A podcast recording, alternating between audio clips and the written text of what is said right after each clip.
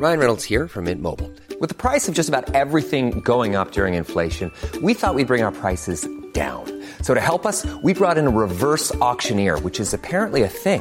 Mint Mobile Unlimited Premium Wireless. How to get thirty, thirty, how to get thirty, how to get twenty, twenty, twenty, how to get twenty, twenty, how to get fifteen, fifteen, fifteen, fifteen, just fifteen bucks a month? Sold! Give it a try at mintmobile.com slash switch. forty-five dollars up front for three months plus taxes and fees. Promo rate for new customers for limited time. Unlimited more than forty gigabytes per month. Slows full terms at mint mobile dot com. Hey guys, Ryan here. The Somewhere in the Skies podcast is a labor of love every week. And with that comes many different costs to keep the show running. That's where our Patreon campaign comes in. You give what you think the show is worth. There's different rewards available all the time, including shoutouts on the show, early editions of main episodes, bonus episodes and content, and very soon, monthly patron hangouts, where we sit back and chat all things U F Os. So I hope you'll consider becoming a Patreon subscriber today. To learn more and to join, visit patreon.com slash somewhere skies. Thank you for your support and keep looking up.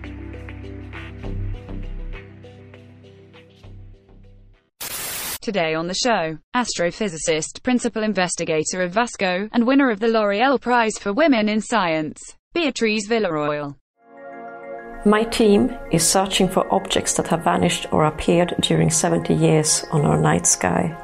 This includes a number of exotic astrophysical phenomena, including stars that collapse directly into black holes.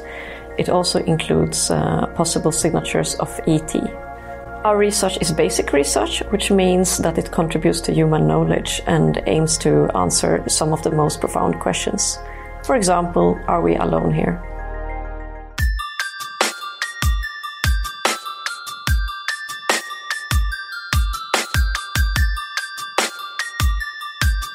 This is Somewhere in the Skies with Ryan Sprague.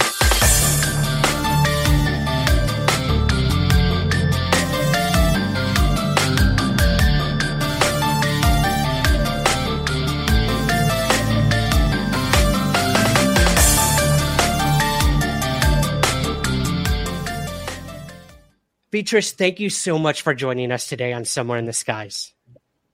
It's a pleasure. Yeah, we're really excited to talk to you. When Chrissy and I first heard about your work and we saw that you were the winner of the uh, the twenty twenty-one L'Oreal UNESCO for Women in Science Award, we were like, yes, this is someone we have to talk to, not only because of the amazing work you've done, but um, highlighting the work of women in science, which, which you know, is an issue a lot of the times when it comes to who's at the forefront of talking about these things. And um, we were super excited. So yeah, um, Chrissy, if you don't mind, I'd love to start and ask Beatrice the obvious question, like how she got interested yeah. in all this stuff. So Beatrice, how did you first get interested in astrophysics and what made you want to take that, that journey?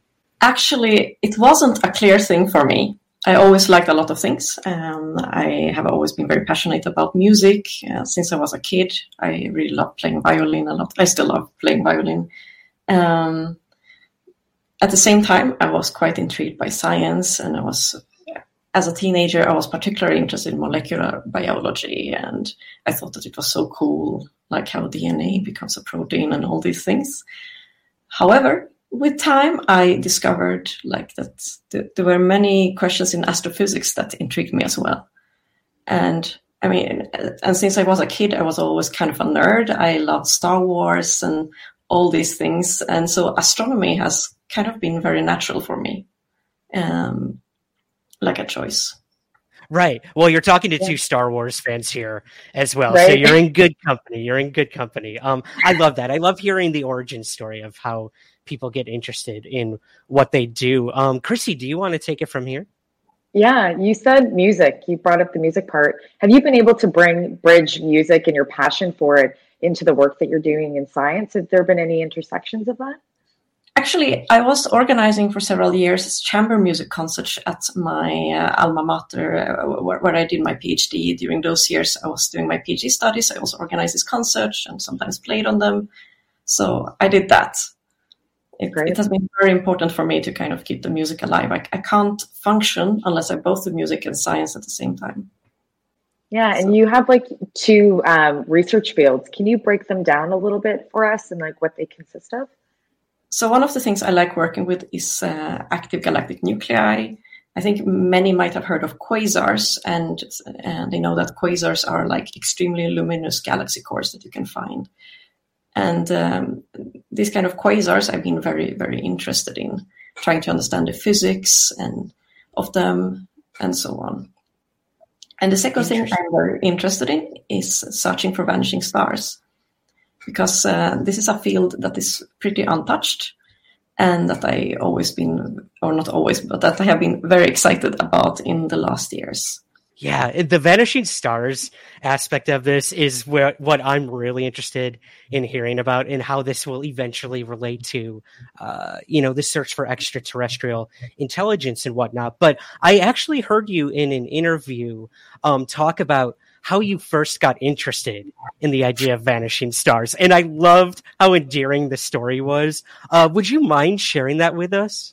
Sure, I can. T- I can tell the story. I actually also posted it on my blog on the eleventh of February on, on the um, uh, Inter- International Day for w- Women and Girls in Science. Um, so uh, it, it's. Um, I, I was younger. I was. Uh, I think either I was in my undergrad years or I was a PhD student. I don't remember exactly, unfortunately, when it was. I was. I, I used to write some kind of fables and short stories, and when I, whenever I had something I wanted to tell, I usually typed it down for myself. It's I, I usually never share these stories, or very seldom I share it with someone. And so I was writing this kind of fable about a sad quasar, and I kind of wrote it, and then I, towards the end, uh, I sent him through a wormhole, and. And then I kind of started wondering, has anyone ever seen an object just vanishing from the sky? Has nothing to do with science. Absolutely nothing with science. It was just, um, um, well, me, uh, a younger version of myself, uh, typing up these fables and stories. And that's kind of how I got the idea. I got stuck with it, and then I wanted to check it. The problem was that I didn't have any tools, I didn't have the means, I didn't know which surveys I could use. And uh, so I postponed it, and in in, my, in the final year of my PhD studies, I knew how I could do it. And I tried, and I tried it with like one percent of the database that I had access to, because it was a too big um, effort. And that's kind of how Vasco project was born. It turns out to be super difficult to check, technically. But, yeah. Interesting. I, I see. That's so cool how like your curiosity as a kid would ultimately lead to like this huge project that you undertook. I love hearing stories like that. We always hear like science fiction, you know, inspires a lot of scientists until they can make it science fact. When you when I heard that story, I was like, I have to ask her about that. But um, the Vasco project, um, I'd love to hear. You know, how you started this, um, what exactly it is. And yeah, would you mind telling us a little more about that? So the Vasco project is the Vanishing and Appearing Sources During a Century of Observations project. Is uh, a project where we're looking for vanishing objects, anything that vanishes from the sky. And the hope is to find something that was there, there, always was there, and one day it just vanishes. Of course, we don't know if these objects exist at all. Uh, we only know that there are not many studies that are dedicated to look for them, because people just assume that it kind of doesn't happen. If you have a star that dies, either it's going to um, like um, go supernova, or it's going to transform into a white dwarf, which, which will take billion of years if it, trans- if it transforms into this white dwarf. So you have these two modes for a star to die, but there is nothing that says that it's going to just vanish. So now there is actually a hypothesis that some stars might collapse uh, directly into a black hole, uh, a so-called failed supernova.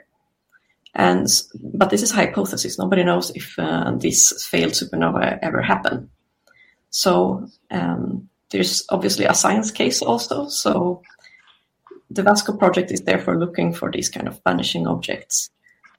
In the Vasco project, there is also a connection to like SETI research, because this is uh, an example of a so-called impossible effect.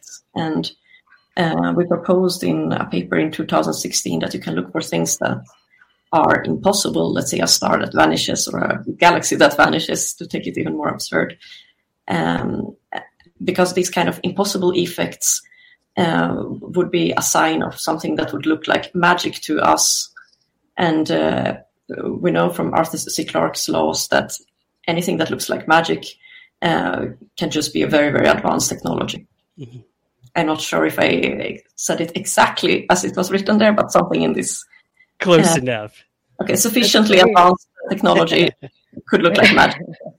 Right. We do hear that a lot in the U F O research yeah. community. You know, what may look impossible to us, and even some of our most advanced, you know, fighter pilots saying that what they saw, what they chased, these anomalies in the sky, performed mm. unlike anything they'd ever seen. And yeah, that's going to look like magic to us until we understand the technology being displayed and what these anomalies might be. So I find that fascinating as well. Um, before uh, Chrissy takes it over from here, uh, with the Vasco project, I love to know, have you found any of these anomalies or anything um, really compelling in the research that you've done that would lead you to think, yeah, yeah, I think we're on the right track? I think we found something that is very compelling, but could also have a very mundane and boring cause. And we don't know which one it is right now, if it's the exciting cause or the boring cause. So uh, last year we published a paper um, uh, in Scientific Reports where we see nine uh, sources of light that appear and vanish within half an hour, or like or something of that order of magnitude within the exposure time of the photographic plates. So this plate is from nineteen fifty. And uh, you have these star-looking things that uh, are there. If you look at a plate that was taken half an hour earlier, they are not there.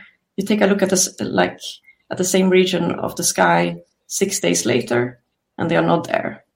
So we have to try to like identify the cause. We do. We try to look for all kind of astrophysical effects that could cause that, and it's simply too many of these transients. Uh, Uh, in a too, too small image of the sky to be anything that we know, like any astrophysical phenomenon that we are aware of.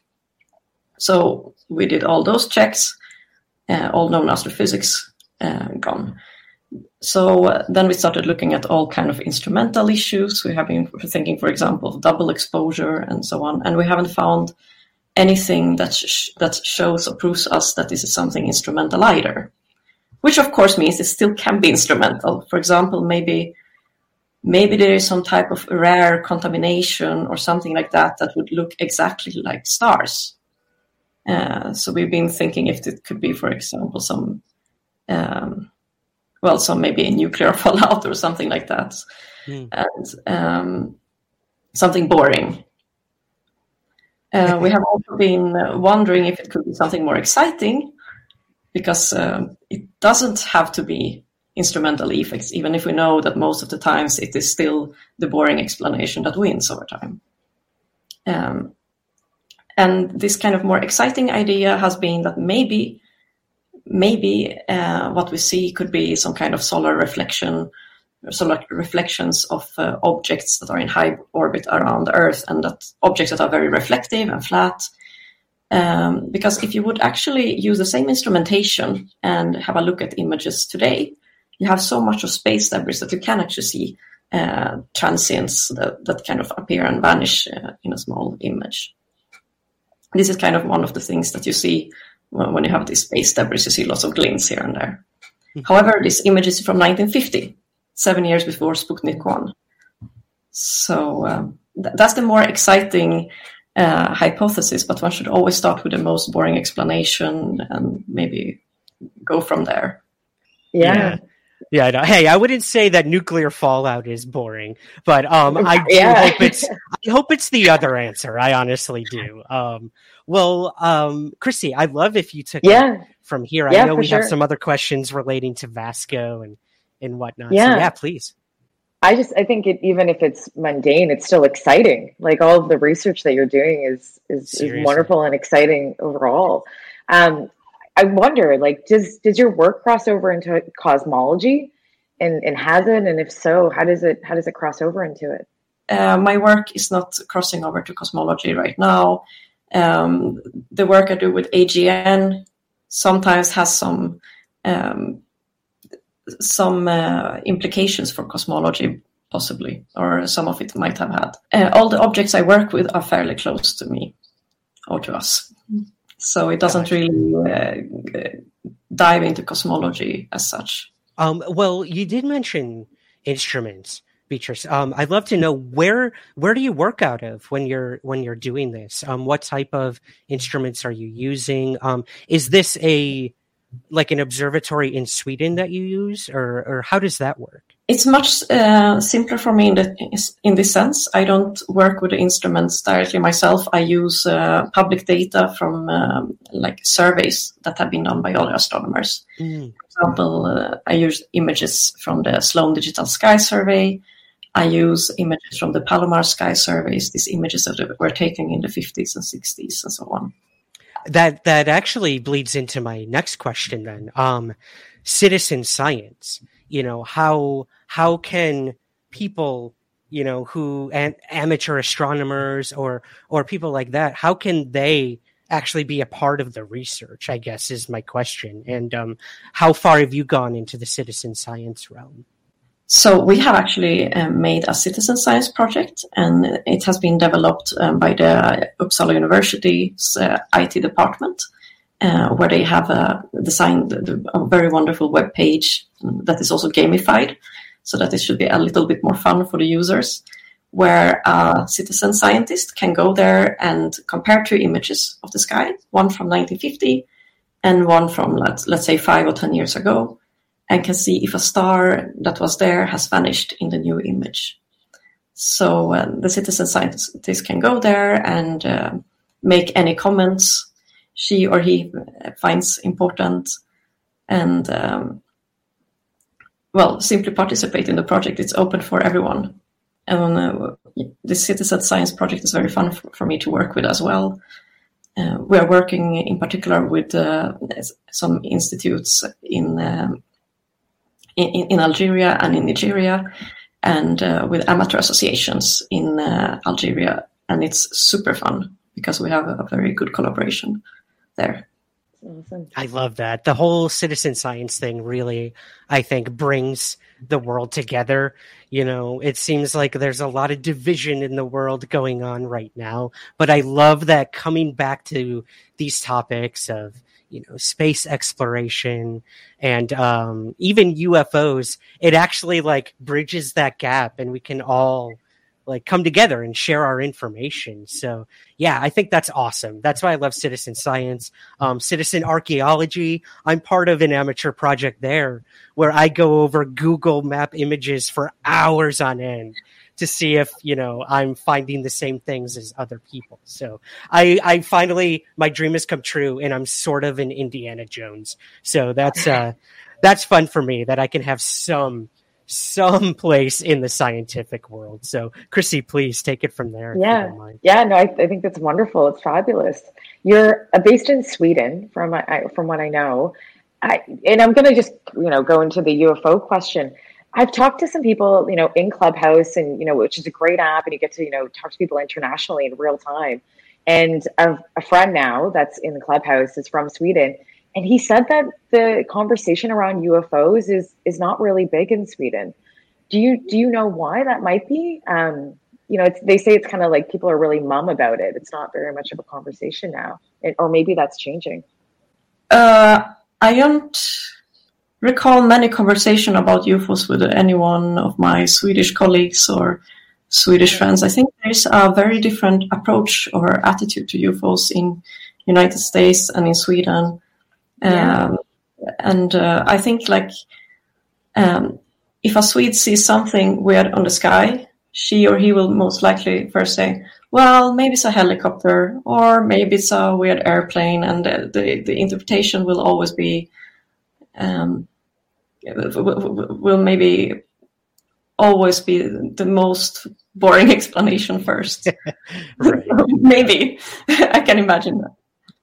I love to kind of play off of that, Beatrice, the idea of U F Os. A lot of people do believe that these are craft, or these are some sort of intelligence that might be extraterrestrial in origin. So in the research and work you've done, has there ever been any compelling data that would lead you to believe that there might be extraterrestrial intelligence out there, um, interstellar even? Uh, yeah, what do you think about the whole idea of these U F Os people seeing on Earth could be piloted or in control by some sort of, I guess, E T? I think I am a U F O agnostic uh, in the sense that I actually don't know at all what I think about it. It's like, depending on if you ask me in the morning or in the evening, you might get a different answer. So you're here.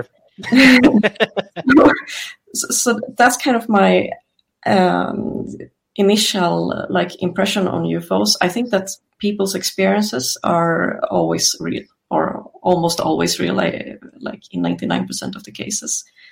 On the other hand, I don't know if I would attribute them to anything supernatural. That's that's exactly what I hope to find out. If there's some uh, something, like, like, let's say, if there's something like extraterrestrial behind these kind of sightings, that's something I think it would be super cool if I had a chance to find out during my lifetime as a researcher. On the other hand, I think there is... Um, a very wonderful opportunity for astronomers to study anomalies on the sky now, especially if there is some kind of support for that uh, U A P sightings might be uh, real sightings of something anomalous.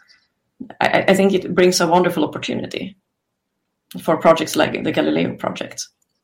Mm-hmm. And uh, I, I think one shouldn't miss out on this beautiful opportunity to learn more about the universe. But so far, I must say, I haven't seen anything that has convinced me in in science that there is um, um, that the that the youth, sorry, that E T has been here. But there are things that um, some indications that might, one might uh, see published in the scientific literature, and that says that the question is uh, justified to pose, and that we should be looking. Maybe more like that. I love that. At least you're willing to ask the question, because I feel like for so long, many in the scientific community weren't willing to do that. And we do see individuals, you know, kind of putting, let's be honest, their reputation on the line and saying, we need to ask this question. That is part of the scientific method. You have people like Avi Loeb with the Galileo Project. You have um, your project with Vasco and searching for dying stars and what that could mean. Um, so I guess kind of playing off of that, I'd love to know, um, SETI, is this a organization that you've ever worked with? And what do you think about their idea of searching for extraterrestrial intelligence through uh, such things as radio waves? Do you think there are more uh, beneficial ways that we could be trying to search for E T intelligence, or even communicate with them other than just radio signals? I think looking for radio signals is a fantastic uh, first uh, idea to explore, and one has been doing it since the nineteen sixties. And I think there's a very wide parameter space one can look into, and um, I think it's great that they are doing these searches in California. I think, however, that one can also try different methods. I think, for example, expanding searches in the optical, uh, expanding searches um, with other methods. Uh, for example, like doing more space archaeology in, in the solar system, because there are so many different ways one can look for E T. And, and if one is willing to look for thing for life far, far, far away, I don't see why we shouldn't be looking for Uh, extraterrestrials much closer to us, or signs uh, of extraterrestrial life um, much closer to yeah where we are. If if the U F Os really are caused by extraterrestrials, it means that it's uh, a low-lying fruit or low-hanging fruit, low-hanging mm-hmm. fruit for a, for a scientist to sort out. Yeah. Did you, um, by chance, get to read the U F O report that was released? There's a preliminary report, right, on uh, June twenty-fifth of last year. What was your perspective from it, and you know, your scientific perspective of it, and, and your thoughts and feelings around it?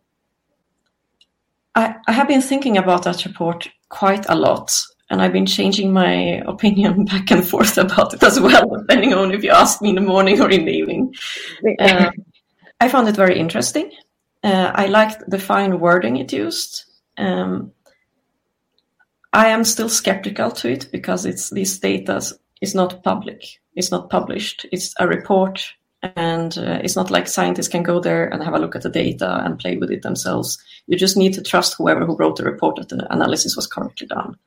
So I'm so I'm both skeptical to it at, at the same time as I find it as a good enough reason to actually do this research for those who are interested. I think we need to remove the stigma from U F O research. And I, and I think that's kind of what the U S government is trying to do to get their active military involved and to report these U F Os, when in the past they haven't done that. But I think you're right. I think the next big step is, well, we that data in the reports, where does that go next? And I obviously believe it should be going to the scientific community, the ones who can actually explain these things. I think in the report, they looked at one hundred forty-four U F O reports, and they explained one, one as a balloon. But what about the one hundred forty-three others? Could they be explained by citizen science? Could they be explained by our top leading scientists throughout the world? Possibly, but that information is classified, and we will probably never know what's in it. So how do we study something when we don't have the data to study it? That's the, uh, I think, the conundrum and, and the frustration by many in the science world and in the U F O community of, hey, look, we could help you. Um, may, we will probably be wrong, but we could at least ask questions that you're not. So, I mean, that's my personal opinion on the report, uh, but people have heard my opinion enough. Yeah, I think that's actually a really... it's a great comment that you said, like, how are we really able to fact check it? It's just somebody who wrote it, and now it's, we have to take it as fact. I think that's right. Um, why, you know, we, we should be able to ask more questions, and hopefully in the next coming months, you know, in years, that when more reports come out, they start giving us better data. Cause I think you're right. Mm-hmm. The scientific community is going to ask for it. And I'm happy that I think I'm really happy you made that comment. Uh, one thing that we are going to, to to do, or that we are trying to do now with the Vasco project, is that um, so we are trying to test for this hypothesis of that there might be something uh, artificial in hi- in high orbits around the Earth before um, the first satellite was launched, and this turns out to be quite easy to do uh, if you use old photographic material from uh, let's say from the fifties, or if you would have material that is even older. Because what you can, can look for is uh, several glints that fall upon a line. Because if you have something um, that is very reflective and it's um, far away from the Earth, and and it maybe rotates or spins around its axis, it's going to give us a few glints. And that's kind of what we see today also with satellites. And you can look for these things. And uh, you can look for this in old photographic plate material. And if you have a single piece, it should show up in these uh, images. And that's one thing we can do. Then we don't deal with any human report, not with any classified data. We deal with public data, data that is already out there, digitized there, that any person can get access to. Citizen scientists can help to look through it. And if there's a single sign of E T or a single uh, piece of metal in the wrong place at the wrong time, we should be able to see it. So, um, you know, being a female in science, how has the landscape changed as like a female perspective from like over the years, from when you maybe first started to where it has now? Has it, how has it changed for women in science? I think it's steadily progressing and becoming better and better. I cannot imagine how difficult it must have been, let's say, fifty years ago or thirty years ago. But I think it's... Uh, Uh, always progressing, and uh, the conditions today are, I think, pretty good.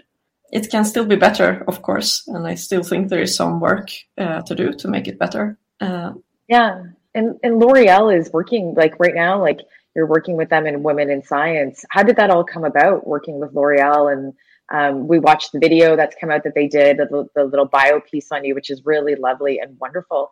How did that all start? And to be honest, that was one of the first times I've heard that L'Oreal's been been doing that as a as a larger beauty brand. So, you know, kudos to them. A little bit of a plug, but kudos to L'Oreal for that. But yeah, how did that all how did that all start? Do you like stories of the strange, the weird, and the unexplained? Then we want you to check out Jim Harold's Campfire. The concept is pretty simple. Jim talks to regular people about strange stuff that happens to them. And yes, that includes U F Os, along with cryptids, ghosts, and head scratchers. He doesn't exaggerate or play a lot of spooky music, kinda like I'm doing right now. The stories speak for themselves. One's like a ghost story involving serial killer Ted Bundy, or the young man who encountered an eight-legged demon. Then there's the story of an alien abduction by what could be considered a reptilian. Now, not all the stories are horrifying. Some are actually pretty heartwarming, like a visit from a past loved one or a peaceful near-death experience. Regardless, these are true and fascinating stories told by ordinary people who've had extraordinary experiences.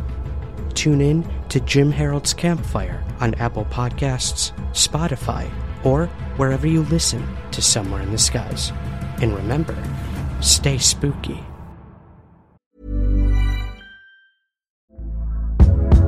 Hey there, it's Michelle Norris. I'm host of a podcast called Your Mama's Kitchen. When I travel, I'm usually looking for a way to find a taste of home when I'm not at home. And one of the things I love to do when I am at home is entertain. And Airbnb allows me to do that. When I was in California recently, I rented a house that had a great kitchen. And when we were sitting around the table, we're all thinking, we're in someone else's house. Someone could be in all of our homes as well. If you have a home, but you're not always at home, you have an Airbnb. Your home might be worth more than you think. Find out how much at airbnb.com slash host. This is Paige, the co-host of Giggly Squad, and I want to tell you about a company that I've been loving, Olive and June.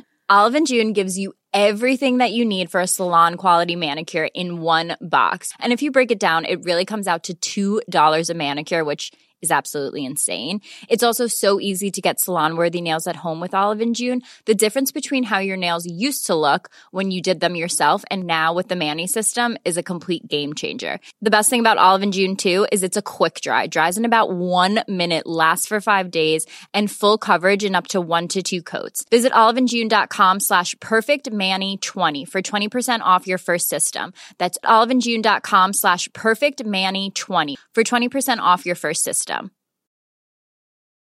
Here's a cool fact. A crocodile can't stick out its tongue. Another cool fact, you can get short-term health insurance for a month or just under a year in some states. UnitedHealthcare short-term insurance plans are designed for people who are between jobs, coming off their parents' plan, or turning a side hustle into a full-time gig. Underwritten by Golden Rule Insurance Company, they offer flexible, budget-friendly coverage with access to a nationwide network of doctors and hospitals. Get more cool facts about UnitedHealthcare short-term plans at U H one dot com.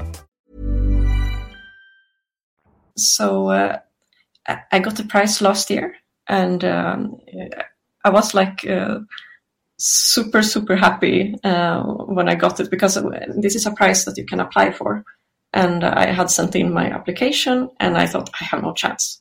Like, I, I, I just applied, like, for fun. I did the best, of course, with the application. And then when I, like, got the letter, I was super shocked and super happy. Uh, I, I couldn't believe it, that I got the prize. And um, so then, well, of course, we got to know uh, the, the, um, the organizers of the prize, and it was great, because um, we were invited for... Um, a virtual ceremony, because it was during the time of the pandemics, which means that um, they couldn't have the normal ceremony where one hundred people are usually there and having dinners and all these fancy things, like having beautiful dresses. yeah, yeah, I, I like these kind of things, like ceremonies. Anyway, we had a virtual ceremony instead, so they were filming, and it was super cool because they also took very nice photos with um, uh, with a professional photographer. I thought it was super fun, everything. Yeah, I can imagine. Yeah. And, you know, even to keep on the, the topic of women in science, do you have any advice for women, you know, young women that want to get into this topic and are curious and, you know, are interested in science? Do you have any advice of how they can start their career in that field? My most important lesson has been to trust the gut feeling. Don't listen to senior scientists. Trust your gut feeling. If you feel that something is interesting, you follow that, even if the other ones say that this is boring or uninteresting or something like that. Um, I'm worried sometimes that maybe as the longer we are in science, the more we kind of gaslight this inner gut feeling we have. Like we we, we always self-gaslight us and say, maybe this is not so important or so. No, I think one should just trust it and follow this intuition towards what you want to work with. And that's my advice. Yeah, yeah. The, the questions you're asking in, in the projects you're involved with uh, are some of the most profound questions we can ask of humanity. You know, is there life out there? What is out there? What comes next? Um, I, I I find it so inspiring. I remember hearing, you know, someone like the character of Dana Scully in the X-Files television show. I love her. There we go. See, she after her character came on television, they said that women got involved in the scientific world almost it shot up like sixty-eight percent, and that wow. She was the inspiration and reason that a lot of women got into science. So it's good to hear that uh, she had an impact on you. Absolutely. As well. I can't even imagine what that feels like, and that you're probably doing that for younger women as well who want to get interested in this. It's it's very cool. And this is what we have to do, create better role models, like interesting role models that uh, the younger generation can be uh, like uh, inspired by. Yeah, science is, uh, you know, hopefully becoming cool again in many ways. And, and, and women are getting excited about it and they want to join in the community and learn more and research. I think it's it's fabulous. You know, hopefully we'll see more in the years to come. I think so. Absolutely. Um, well, what's to come? That's what I'd love to ask. Yeah. To kind of wrap things up. Two, two questions for you. Um, and the big, the first one's kind of big. Um, say there is an extraterrestrial intelligence out there somewhere, um, or just something non-human, um, that will possibly make contact with Earth or has made contact. Um, What do you what do you want that to be? Do you want it to be alien? Do you want it to be interdimensional? Do you want it to be humans from the future coming back and visiting us? Is there any like true answer to this U F O yes. question that you personally want? Hmm. Yes, I would wish it to be some aliens with a very uh, strong um, interest into uh, art.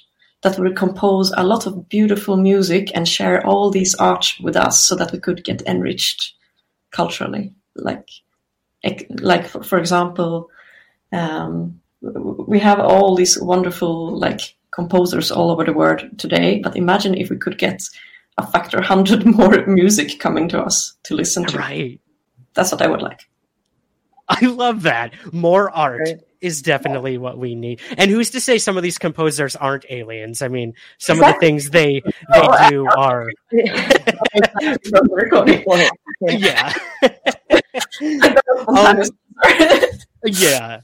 Um, so what comes next, Beatrice? I know the Vasco project is ongoing. Um, I know you're doing some work with other organizations and whatnot. So what comes next for you and your uh, your endeavors in the scientific world? So we are now uh, trying to wrap up the first phase of the citizen science project. We have uh, like more than two hundred fifty thousand of classifications, and we're working on like vetting the most interesting candidates. And also uh, we are now actually doing the analysis uh, in the searches for these glints uh, along a line. Uh, we published a few, one week ago a paper Um, in Acta Astronautica that uh, describes how you can do these searches, and now we're actually carrying them out and we're analyzing the results. So that is the first thing that, that comes to me, trying to see, is there a single piece of metal in orbit around the Earth uh, before Sputnik One? Interesting. I'm so so that would would that sort of fall into the realm of technosignatures, some sort of technology that is not from here or originated on Earth? Would that be considered something technosignature-esque? Well, yes, it would be a technosignature, but right in our own backyard. It would be, let's say, if E T uh, threw some space trash on the way to the Earth, then we would see that. Give us all your trash, aliens, for sure. Right, right. We will study it till the end of time. Exactly. We'll be in museums forever. Yeah. Yeah. Yeah. So I, I'm very excited with this bit of the project. Uh, so let's see if it gives us any consistent results or so. And I'm, I'm I think even leaving with the concept of space trash is like, I think it's awesome. And I'd love the, the whole fact, like we look at like, yeah, like a- alien artifacts and, and things to that. So I'm just glad that we're, you know, we're looking in all different areas. So it's exciting. It's very exciting. Beatrice, I there's so much for me to go think about right now after this conversation. And and that's what it's about. It's about make, making people think and keeping that curiosity going. And uh, that's what's honestly going to unravel the the answers to the questions we've had for all of human history. So I personally want to thank you for taking the time to talk to us today. And thank you for joining us on Somewhere in the Skies. Thank you for inviting me. I'm very happy you did. And I, I want to contribute to destigmatizing the U F O topic.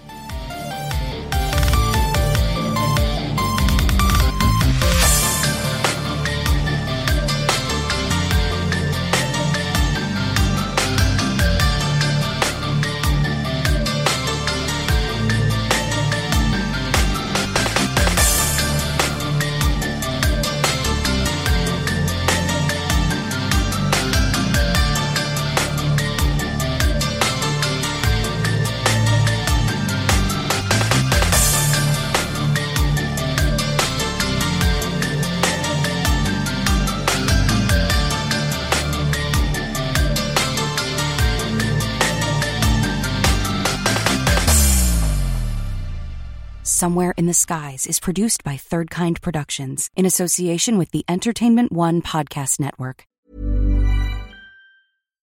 Here's a cool fact. A crocodile can't stick out its tongue. Another cool fact, you can get short-term health insurance for a month or just under a year in some states. UnitedHealthcare short-term insurance plans are designed for people who are between jobs, coming off their parents' plan, or turning a side hustle into a full-time gig. Underwritten by Golden Rule Insurance Company, they offer flexible, budget-friendly coverage with access to a nationwide network of doctors and hospitals. Get more cool facts about UnitedHealthcare short-term plans at U H one dot com. Flexibility is great. That's why there's yoga. Flexibility for your insurance coverage is great, too. That's why there's UnitedHealthcare Insurance Plans. Underwritten by Golden Rule Insurance Company, UnitedHealthcare Insurance Plans offer flexible, budget-friendly coverage for medical, vision, dental, and more. One of these plans may be right for you if you're, say, between jobs, coming off your parents' plan, turning a side hustle into a full hustle, or even missed open enrollment. Want more flexibility? Find out more about UnitedHealthcare Insurance Plans at U H one dot com.